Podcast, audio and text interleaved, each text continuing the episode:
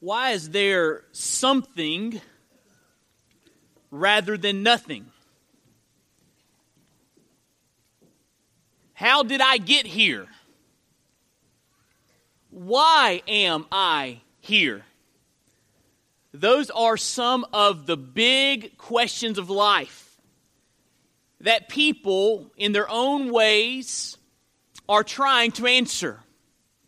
As they look around at the reality of creation, they see the universe and they see our planet and the stars and the moon and the planets, they, they, they think, why is the, the, the, the universe here?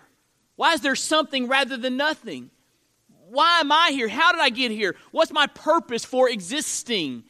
Those are the big questions of life. And it might surprise you that the answer to those big questions can be found right in the middle of the doctrine of the Trinity. The doctrine of the Trinity, if we understand it rightly from God's Word, will will begin to answer those big picture questions for us and for a world that's desperate to know those answers. So, keeping that in mind, I want you to turn with me to Genesis chapter 1. Genesis chapter 1. We're going to read verse 1, the first book of the Bible, the first chapter of the Bible, the first verse of that chapter, Genesis chapter 1, verse 1. I want to talk to you this morning about the Trinity and creation. The Trinity and creation. I want to ask you this morning, if you're physically able to please stand with me in honor of the reading of God's Word. Took me a little while longer to get to the pulpit this morning, but it looks great up here, doesn't it? Our, our folks did a tremendous job uh, getting the stage ready and the other parts of the building ready for VBS. We are expecting hundreds of kids here. We've got a small army of volunteers, and we just can't wait to see what God does. You be praying for Vacation Bible School. And again, thanks to all that have been working so diligently to, uh, to get the stage ready, get the building ready, and to get everything ready for Vacation Bible School. It looks awesome. Now, hey, just, just in reality, some of you need to work on your motions a little bit. Um, I, I was standing in the back, it was pretty weak, pretty weak. Uh, so if you need to, you know, work on that, you can come during the week and, and sing the songs with us. All right. Genesis chapter 1, verse 1, the Bible says, In the beginning, God created the heavens and the earth. And then fast forward down to verse 24. And God said, Let the earth bring forth living creatures according to their kinds, livestock and creeping things, and beasts of the earth according to their kinds. And it was so. And God made the beasts of the earth according to their kinds, the livestock according to their kinds, and everything that creeps on the ground according to its kind. And God saw that it was good. Then God said, Let us make man in our image after our likeness. And let them have dominion over the fish of the sea and over the birds of the heavens and over the livestock and over all the earth and over every creeping thing that creeps on the earth. So God created man in his own image. In the image of God, he created him. Male and female, he created them. Let's pray together this morning. Father, we pause this morning to declare once again our desperate need for you. You are the one true God. You are infinite. You are glorious. You are awesome in power and might and splendor. And Lord, we are finite. We are fallen. We deserve nothing from you but wrath. And yet you have made a way for us to be forgiven. You've made a way for us to be reconciled. You've made a way for us to come into a personal relationship with you. And that is incredible. We're so grateful that because of the finished work of Jesus, we can call you Father. And we're here to lift you up. We're here to exalt you. We're here to worship you. You are the center of attention. May all glory and praise and honor be to your name today. And Lord, would you help us in this moment as we study your word?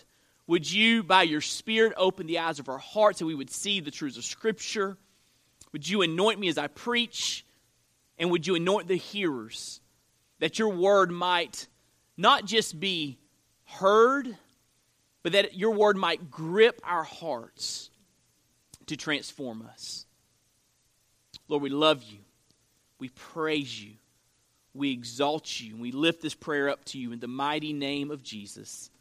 And all God's people said, Thank you. You can be seated.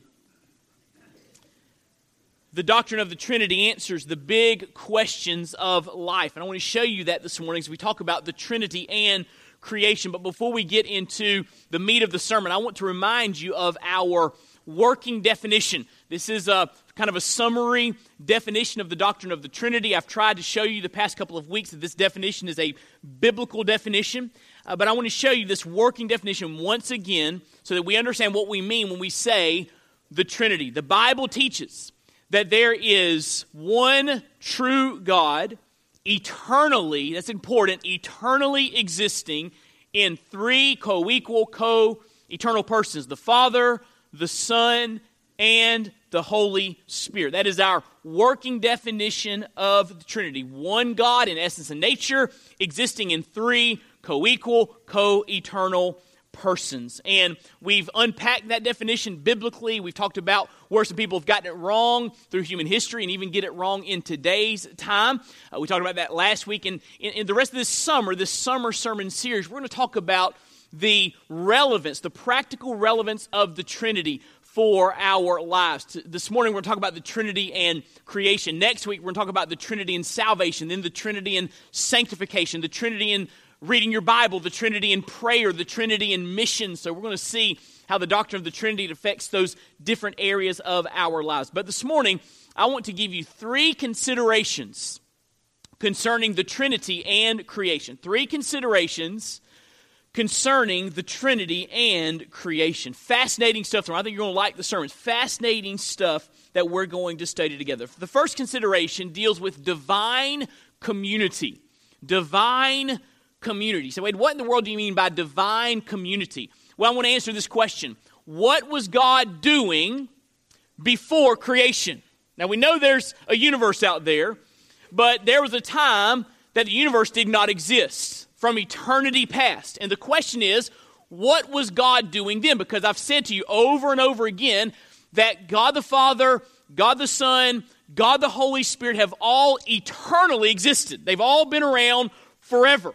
So, what was God doing before there was a universe? What was God doing before there was humanity? What was God doing before there was a, a sun blazing in the galaxy, the solar system? What was God doing? Well, I want to show you what God was doing before creation. First of all, there was glory before the world began. There was glory before the world began. I want to show you this in John chapter 17. John 17 is a precious chapter, I think. A couple of summers ago, I taught through John 17 for our summer sermon series. But I love this chapter because this chapter is all about prayer. It's Jesus, God the Son, praying to God the Father. And so it's as if the curtains of glory have been pulled back to, to, allow us to see this divine communion between the Son and the Father in prayer. And I want you to notice what Jesus says in John 17, verse 1.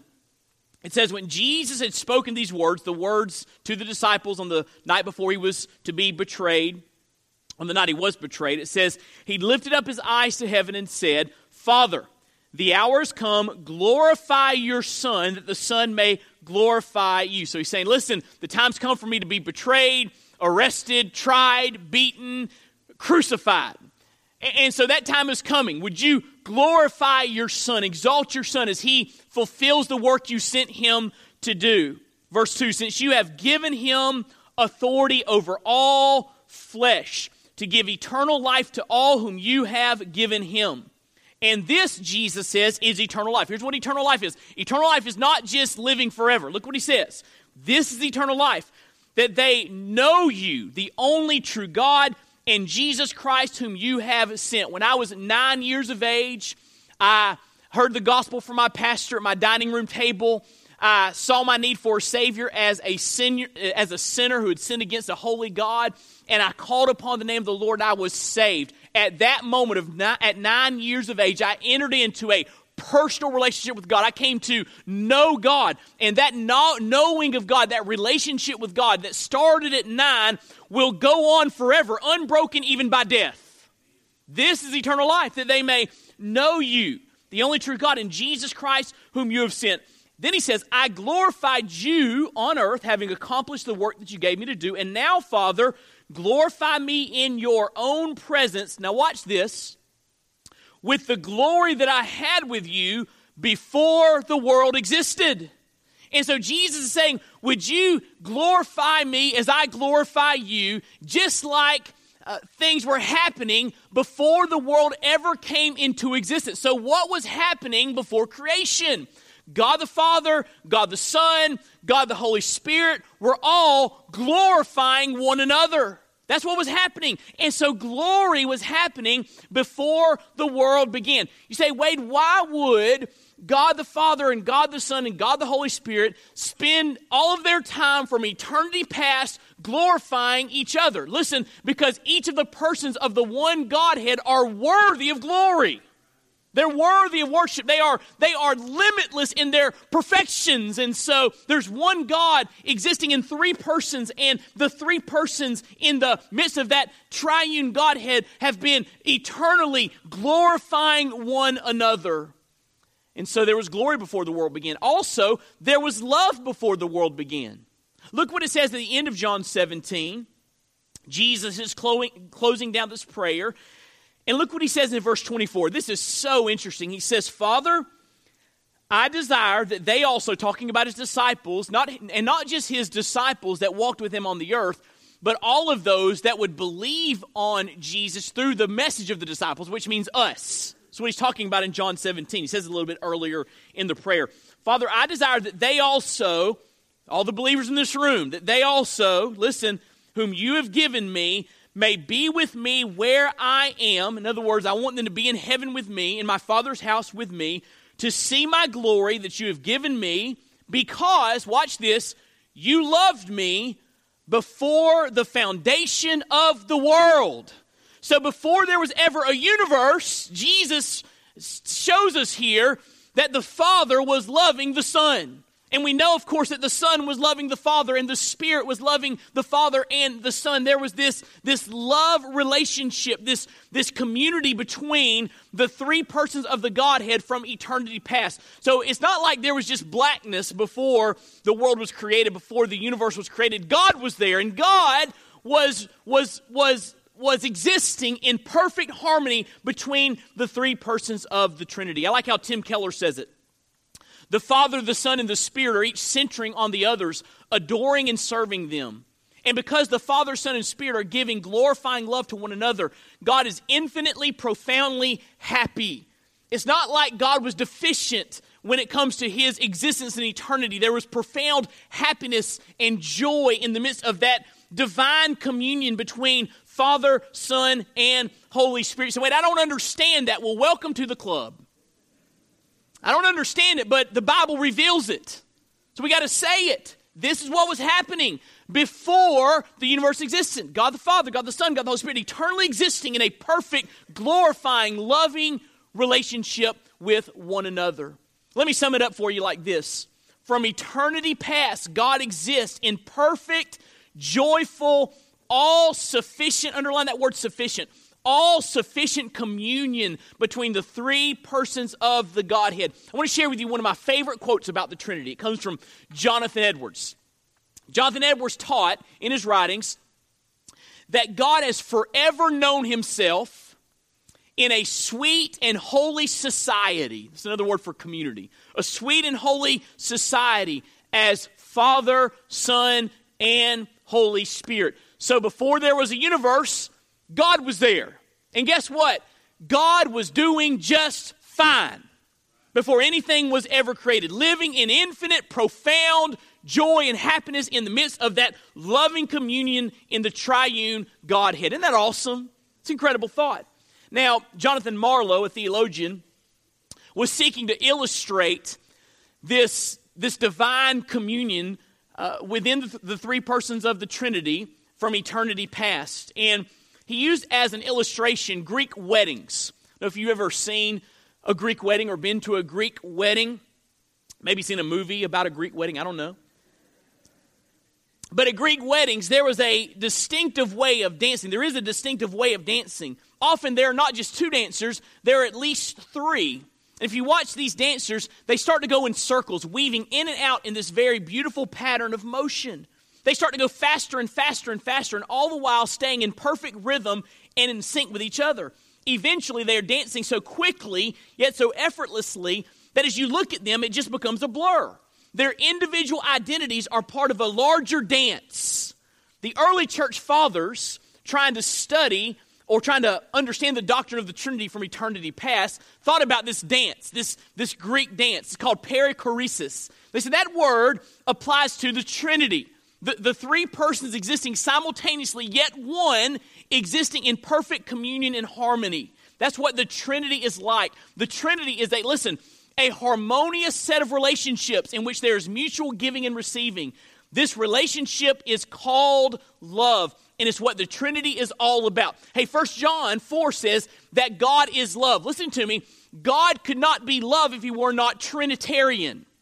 Because from eternity past, if God were all by himself, who could he show love to? But the one God exists in three persons. And so the one God could express love between the three persons God the Father, God the Son, God the Holy Spirit. And so that picture of, of, of three people at a Greek wedding dancing in perfect harmony is a picture of what happened uh, in the Trinitarian relationships from eternity past. And so before the world was ever formed, there was divine community. God was there doing just fine. Everybody got that? Now, let's look at the second consideration uh, uh, related to the Trinity and creation. Let's talk about divine teamwork. Divine teamwork. Over in Genesis 1 1, we see that God created the heavens and the earth. And if I asked you, uh, just on any given day, if we ran into each other at Walmart, and I said, Who created the heavens and the earth? You would probably say, God, in, in response to Genesis 1 1. And then down in verse 26, it says, as God is speaking, let us create man in our image. One God, but there's a plurality of persons there. Let us create man in our image. And so we know that there was more than one person involved in creation.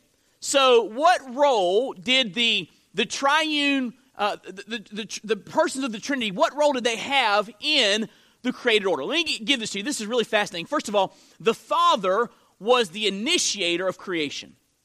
The Father was the initiator of creation. Look over in 1 Corinthians chapter 8 with me. 1 Corinthians chapter 8.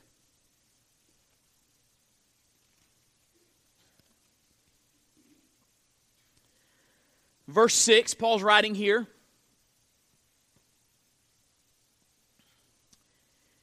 He says, in the midst of this discussion about how Christians should handle food that's been offered to idols, long conversation in 1 Corinthians and Romans about this. Look what he says in verse 6 Yet for us, there is one God, the Father, from whom are all things and for whom we exist. And so uh, Paul's clear here.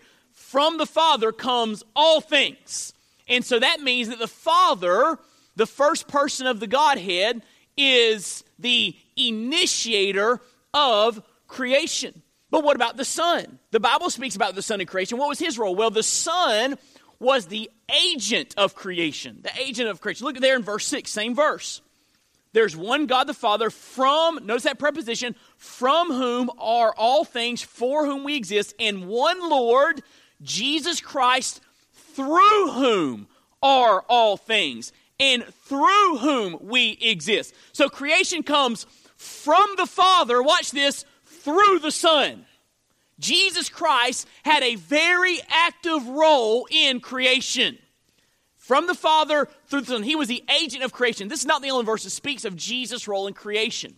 For example, Hebrews chapter 1, verses 1 through 3 says, Long ago, at many times and in many ways, God spoke to our fathers by the prophets, but in these last days, He has spoken to us by His Son, whom He appointed the heir of all things, through whom also He created the world. So the Bible is clear that God created the world through the agency of Jesus Christ. He's the radiance of the glory of God, the exact imprint of his nature. He upholds, Jesus does, the universe by the word of his power. Hey, why are we here today? Because Jesus Christ, through whom all things are created, is now upholding creation by his power. That's pretty awesome, isn't it? John 1 1 through 3 says this In the beginning was the Word. Love this passage. And the Word was with God, and the Word was God. Two persons here called God, the one eh, possessing the one essence of Godness. He, the Word, was in the beginning with God. All things were made through him, and without him was not anything made that was made. So God the Father initiated creation and he created through the agency of the Son. You say, wait, what did that look like? I have no idea. But it's just what the Bible says, right? It's what the Bible says. And so the Father was the initiator of creation. The Son was the agent of creation. So what was the Holy Spirit doing? Was he sitting on the sidelines just kind of watching it all unfold? Arms crossed? No. The Bible teaches the Spirit had a very definite role in creation. For example, turn over with me to Genesis chapter 1. Back to that wonderful passage, Genesis chapter 1. If your heads are hurting, say amen. Hey, by the way, I'm glad we worship a God that makes our heads hurt. Amen. We don't worship some shallow, small, insignificant deity. We worship the one true God who simply spoke and the universe leapt into existence. He's big, He's glorious, He's majestic, He's beyond finding out. We, we can't know Him fully, but because the Word, we can know Him truly. I'm glad of that, aren't you? I'm glad to have a God that makes my head hurt. Genesis 1 1. In the beginning, God created the heavens and the earth. The earth was without form, notice this, and void and darkness over the face of the, the deep, and the Spirit of God, there he is, the third person of the Trinity, the Spirit of God was hovering over the face of the waters. Now, what does that mean? Hovering over the face of the waters. So God speaks, and there's, there's a, a, a world there, an earth there, but it's not in completed form, and the Holy Spirit is hovering over it. What, what is that all about? Well, uh, the word hovering conveys the idea of a bird sitting in a nest, hovering and brooding over her eggs, uh, caring for the new lives. The same word is used to describe how an eagle stirs up its nest and hovers over its young in Deuteronomy 32 11. And so the spirit here is the, is the energy of creation. He's hovering because he's preparing to bring life to the created order. Just like a, a, a, mother hovers over her eggs to bring forth life. That's what he was hovering, getting ready to do that. And so the Spirit hovering is God preparing to bring life into the world through his Spirit. So not only did the Spirit hover, the Spirit breathed. Look what it says in Genesis 2 7. Remember, God said, Let us create man in our image. So God formed Adam from the dust of the ground. And look what it says in Genesis 2, verse 7. The Lord formed the man of dust from the ground and breathed into his nostrils the breath of life, and the man became a living creature. Uh, that word breathe and the phrase breath of life is the Hebrew word ruach, which could be, could be translated wind, it could be translated breath, it could be translated spirit.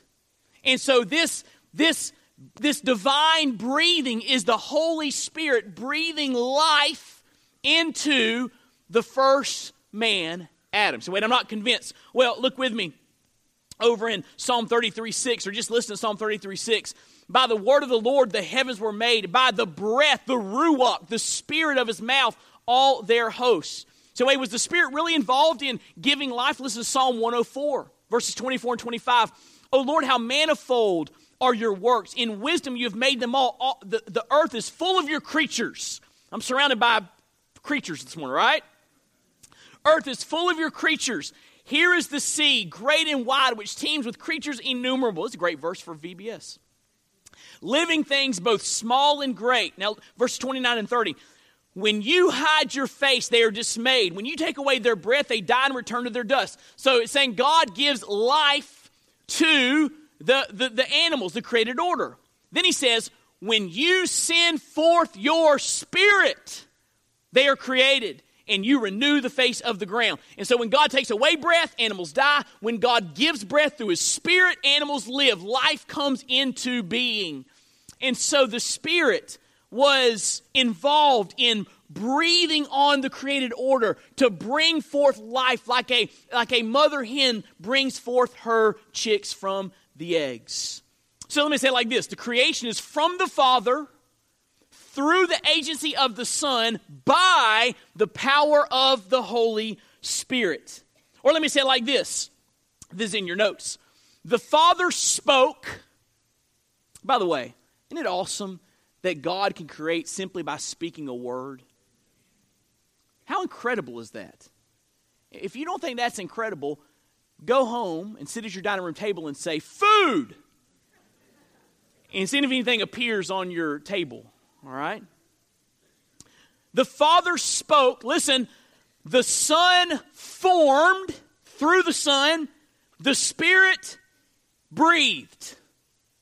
The Father spoke, the Son formed, the Spirit breathed life into what the Son formed through the initiation of the Father. Millard Erickson, a theologian, says it was the Father who brought the created universe into being, but it was the Spirit and the Son who fashioned it. While the creation is from the Father, it is through the Son and by the Holy Spirit. Let's talk about lightning bugs.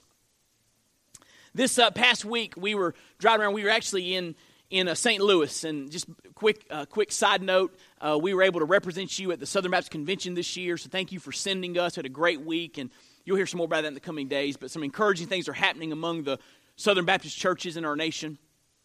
Uh, but we were in St. Louis driving around trying to find a place, and there was this little patch of, you know, most of the city is concrete. There's a little patch of grass, uh, this corner, and we were at a red light there, and we looked over, and it was, just about dark, and the grass was just covered with lightning bugs. I wish, I guess they couldn't find another place to, to congregate, and so they're all there on that grass, and just real low, uh, and it was just beautiful. I mean, there were hundreds of just lightning bugs lightning up, and I said, kids, who made lightning bugs? Where, where'd lightning bugs come from? Who, who, who could think of lightning bugs other than God? So here's, I think, of lightning bugs and the roles of the persons of the Godhead in creation. God said, I want lightning bugs. Right? He spoke.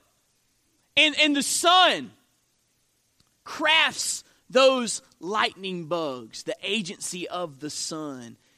And then he steps back and says, Holy Spirit, it's time for you to do your thing. And the Spirit breathes, and the lightning bug lights up and has life.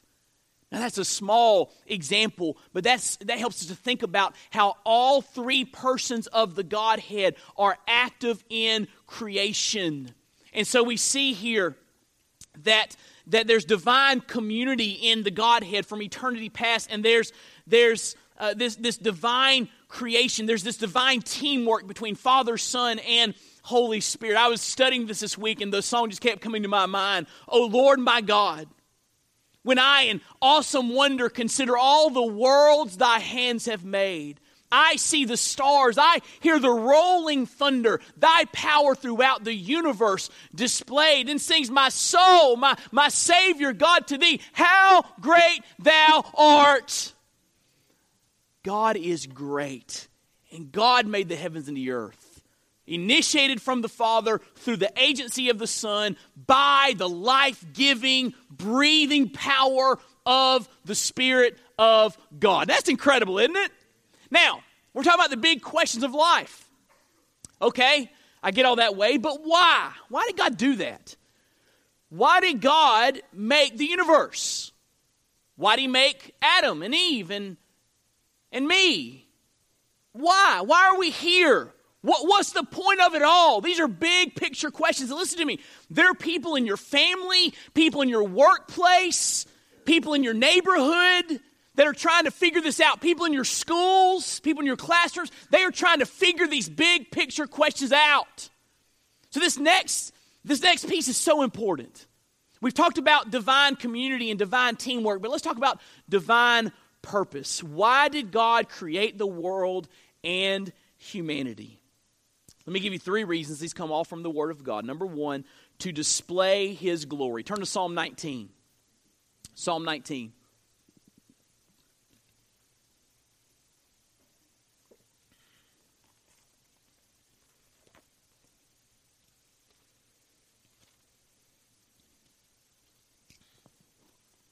Psalm 19, verse 1 the heavens, the created order, the heavens declare the glory of God, and the sky above proclaims his handiwork. Listen, if you don't spend some time in your life looking at the sunset and walking out in the, the evening and looking up and just caught up in wonder at how many stars are in the sky, if you don't spend some time just looking around, you're missing out. You are missing out. It is our job to look around and to admire God's handiwork and help our kids to admire God's handiwork. Why? Because they were created to proclaim His handiwork, to declare His glory. Day to day pours out speech, and night to night reveals knowledge. There is no speech nor are there words whose voice is not heard. Their voice goes out through all the earth, their words to the end of the earth. In them he has set a tent for the sun, which comes out like a bridegroom leaving his chamber, like a strong man runs its course with joy. Its rising is from the end of the heavens, and its circuit to the end of them. There's nothing hidden from its heat. And so Psalm 19 says, when you look at the created order, you see God's handiwork. You see God's power. You see God's attributes. You see God's glory. That's why He created them to show us His greatness. So if you don't look around at creation and admire the greatness of God, you're missing the point. You're missing the point. That's why it's there to display His glory. It's like a, a gifted artist that wants to, to, to paint a painting to display so people can enjoy the beauty of that, of that painting. It's, a, it's a display. And God has put His greatness on display through creation. The divine artist has spoken. And what we see all around us is His beautiful work. So He created everything to display His glory. Number two, why did God create the world and humanity? To make much of His Son. To make much of His Son. Look over in Colossians chapter 1. Colossians chapter 1. Important passage here. Colossians 1, verse 15. He, Jesus, is the image of the invisible God, the firstborn of all creation. Firstborn there does not mean that he came into existence at a point in eternity past. Jesus Christ has always existed. The word firstborn there means preeminent one. Over in Psalm 89, the Bible calls David the firstborn of his brothers. Doesn't mean he was the youngest of, I mean, the, fir- the oldest of the brothers. He was the youngest of the brothers. He was the firstborn because he was given a place of preeminence over the brothers, given the kingdom. And so here, Jesus is the firstborn, the preeminent one of all creation. For by him all things were created in heaven and on earth, visible and invisible, whether thrones or dominions or rulers or authorities, all things were created through him and for him. All things created through Christ, his agency, and all for his glory to, to make much of Jesus. That's why God created. Over in Ephesians 1, he speaks of his divine plan being summed up in Jesus. And so God the Father has chosen to make much of the Son through creation. Creation is meant to point us to the one through whom creation was made to make much of his son. But here's the third divine purpose, and we'll be through. This is where it gets really interesting as we think about the big pictures of life, big picture questions of life. God created to open up his circle of love to others. Turn back with me to John 17. John 17.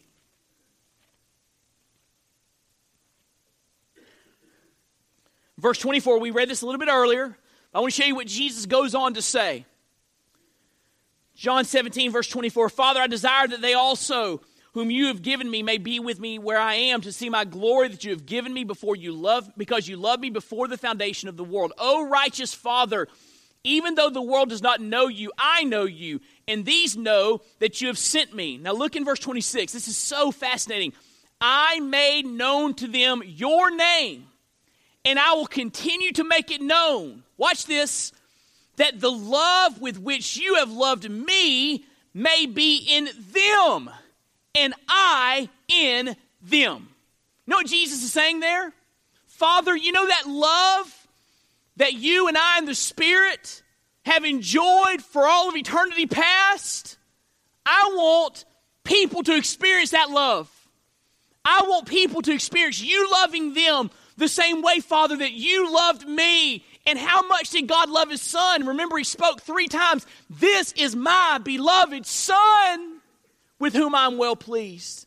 And so Jesus is saying, when people are redeemed, when they are saved, they are brought into this love relationship. It's as if the, the, the Trinity, this divine dance, has opened up its circle of community and welcomes us in. Now that's incredible. And, and that's what salvation is all about. It's God opening up the circle of His love so that we can enjoy that same depth of relationship that God the Father, God the Son, God the Spirit enjoyed from eternity past. a lot of people think that, that uh, Christianity is checklist of do's and don'ts. You do enough good stuff and your good kind of outweighs your bad, then God will He'll accept you. A lot of people think that Christianity is a, is a moral code. It's something you got to perform. You got, you got to do the right thing if you really want God to like you or to love you. Hear me carefully. We don't do good things to work our way into God's favor. God has done it all. Jesus Christ paid it all when he went to the cross and died on the, on the cross for our sins. And he defeated death when he rose from the grave. The finished work of Christ is why we can have a relationship with God. We don't work our way to God. We can't make it to God. We're sinners. We're separated from God. So God came to us and he saved us by his grace. So Christianity is not this code of, of, of things you do if you want God to like you. God loves you. He loves you. And if you embrace Christ as your Lord and Savior, you are welcomed in to this love relationship that has always existed between Father, Son, and Spirit. You get to experience the love of the Father the same way Jesus did and is. You get to experience the love of the, the Spirit the same way Jesus did and is. You get to experience the love of Jesus the same way the Father and the Spirit did and are. Amazing. And so God created humanity to open up this circle of love and invite folks in to experience it, all for His glory. I love this quote from Fred Sanders. He writes God is God in this way. God's way of being God is to be Father, Son, and Holy Spirit simultaneously from all eternity, perfectly complete in a triune fellowship of love. The good news of the gospel is that God has opened up the dynamics of his triune life and has given us a share in that fellowship. The triune God is a love that is infinitely high above you, eternally preceding you, and welcoming you in. Here's what I want you to understand this morning God the Father, God the Son, God the Holy Spirit, three persons, one God. They are welcoming you in to a perfect, joyful love relationship. Nothing on earth can satisfy but God's love in your life. And God welcomes us in. One thing I enjoy about traveling overseas, mission trips, and, and this is true in all cultures uh, that, I, that I've uh, been to people are so welcoming. They're so welcoming. I mean, if you if you if they meet you, they want you in their home. They want to serve you tea. They want to bring out whatever food they have. I mean, they are so welcoming. And, and when you're traveling on that, you gotta you gotta be careful to to to not offend people. You wanna you wanna say, okay, uh, yes, I'll make time for this because if you don't accept their welcome, they're they're offended by that. It's the kind of culture that they they live in. What does it say to God when He says to us, I made you to find me? Acts 17. Acts 17, Paul preaching about the Lord says, God didn't create things because He needed anything. He's not served by human hands, He doesn't need us. He created everyone so that we might grope for Him and seek Him and find Him. He made you to have a personal relationship with Him. He is welcoming you in to love. Think about that. What does it say to God when you say, no thanks, not interested, I'll do my own thing, I'll find love and fulfillment and somewhere else, I'll find joy somewhere else? Listen to me. If you're looking for joy and love and peace and fulfillment anywhere else other than a relationship with God, you will look in vain. And you will get to the end of your life and you will say, I've wasted my life. Because there is no love, there is no joy, there is no peace, there is no fulfillment, there is no purpose, there is no meaning other than knowing God through His Son, Jesus Christ. And so God welcomes you in. So, why did God make us? Why is there something rather than nothing to display His glory, to make much of His Son, to open the circle of love to others? So, here's the point we'll be, th- we'll be through. As we think about the Trinity and creation, we should marvel at the creative power and purpose of our triune God. We should marvel at the creative power and purpose of our triune God. Hopefully, when you walk outside at night and you look at the stars, or you see the sunset, or you see the sunrise, you'll never think of creation the same. You will marvel at who God is, what He's done, and why He's done it. He's done it ultimately for His glory and to welcome you and I in to perfect, unfailing love.